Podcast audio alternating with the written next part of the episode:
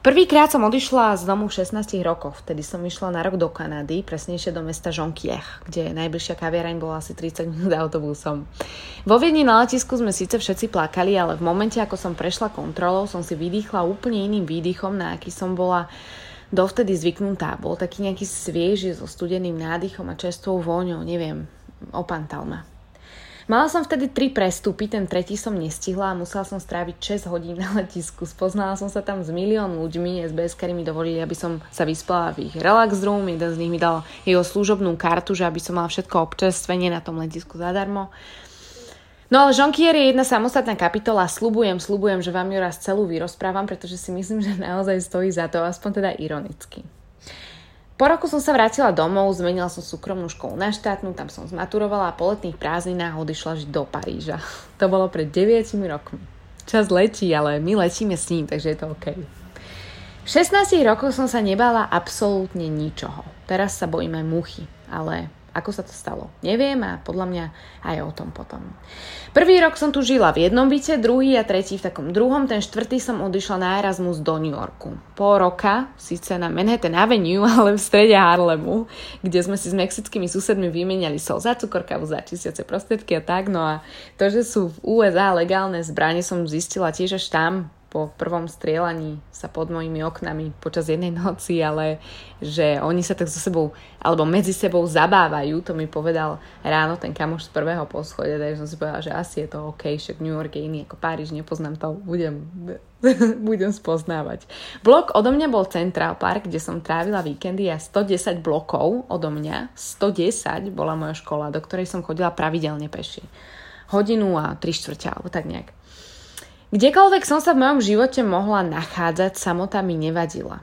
Možno som divná, ale kamošov som si nejak zvlášť nehľadal, naopak celé mi to tak nejak vyhovovalo. Byť na konci sveta sama, byť na konci sveta a sama so samotou, ktorá mi ešte k tomu nevadí. Však to je úžasný win-win. Po New Yorku som sa vrátila do Paríža. 7 mesiacov po návrate som si nevedela nájsť byt. Veci som mala nad hlavu, ako každá z nás, takže som si ešte k tomu prenajala taký meter kubický v 100 room a každý týždeň som si tam chodila meniť kufor. No a prespávala som u kamaráta, potom u kamošky a medzi tým som si našla prvú prácu. Pracovala som ako predavačka v Galerii Lafayette. Každé ráno som sa samozrejme plakala, keď som tam dávala ten báž, lebo som si povedala, že však to není uh, Galerie Lafayette, čo, to není práca, ktorú mi, za ktorú mi, alebo pre ktorú mi rodičia platili 4 roky školu, no ale po 4 týždňoch prišla lepšia práca, stala som sa PR PR v značke Carven, kde som predtým do, pred um, odchodom do New Yorku stážovala. Strácaš sa aj ja, sme v tom spolu, prepáč. Spomalujem, po dvoch prácach a milión kamarátskych bytoch, uh, alebo bytov, nie bytoch, prišiel teda ten môj. No a začalo sa temné obdobie, ktoré som si samozrejme v danom momente neuvedomovala, ale teraz už vám naozaj s čistou hlavou viem povedať, že temné bolo. Môj byt nemal nikdy svetlo, totiž to či ráno, či po obede, či večer, stále v ňom bola tma a s farbou v mojom novom byte sa menila aj farba mojej pokožky. Uh, ale aj to je samostatná kapitola a možno aj k nej sa uh, vrátim, príliš odchádzam od témy, aj tak to asi býva, keď začneš spomínať na to, čo bolo a prídeš na to, že vlastne toho bolo dosť. Prepáč. Počas týchto viacerých rokov prežitých vo viacerých krajinách som spoznala a v zápäti prežívala viaceré lásky priateľské alebo úplne ďaleko od nich. Nikdy som ale nenašla žiadnu takú lásku, ktorú by som potrebovala k životu, alebo ma žiadna z tých lások neopantala natoľko, že by som po nejakom tom čase zase nešla ďalej. Ďalej so slovami si úžasná, úžasný a určite sa zase uvidíme a zatvorila som si kufor a strašne som sa tešila, že na nejakom letisku zmeškám lietadlo. Bola som tak úžasne samostatná, bola som tak úžasne samostatná, tak s- úžasne som si stačila.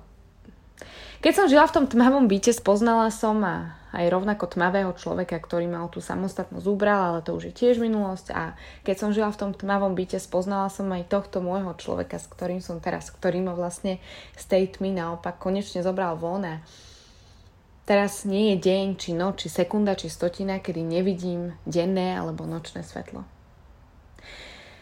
Dnes je to po prvý krát, čo po dvoch mesiacoch, teda 60 dňoch, babi, 60 dňoch, dňoch, ani to neviem správne povedať, sa v Paríži lockdown utišil a on odišiel za svojimi kamarátmi.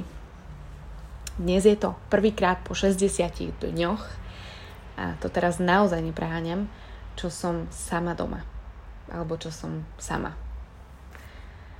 Keď zavrel dvere a zamkol za sebou s rúškom a dezinfikač- dezinfikačným prostriedkom, dezinfekčným prostriedkom e, samozrejme v ruke, tak e, som začala plakať. Čo plakať? Začala som sa báť. Začala som sa necítiť komfortne. Necítiť sa sebou a necítiť sa celou. Naliala som si víno, otvorila počítač a začala písať písať to, čo si počúvala doteraz a písať to preto, aby som si pripomenula tú moju nezávislosť, aby som si pripomenula, aká som predtým bola a že ešte stále takou vlastne som, že byť s niekým v dospeláckom vzťahu neznamená, že strátim tú moju samostatnosť. A musela som ti to celé povedať. Musela som ti to celé povedať, lebo som to musela urobiť pre seba. Musela som to napísať a potom povedať nahlas a tým si otvoriť oči, pozrieť sa do nich a spomenúť si, kým naozaj som. Tam hlboko v tých mojich základoch, ktoré sú postavené tak pevne, že nikdy nespadnú a ja tomu naozaj verím.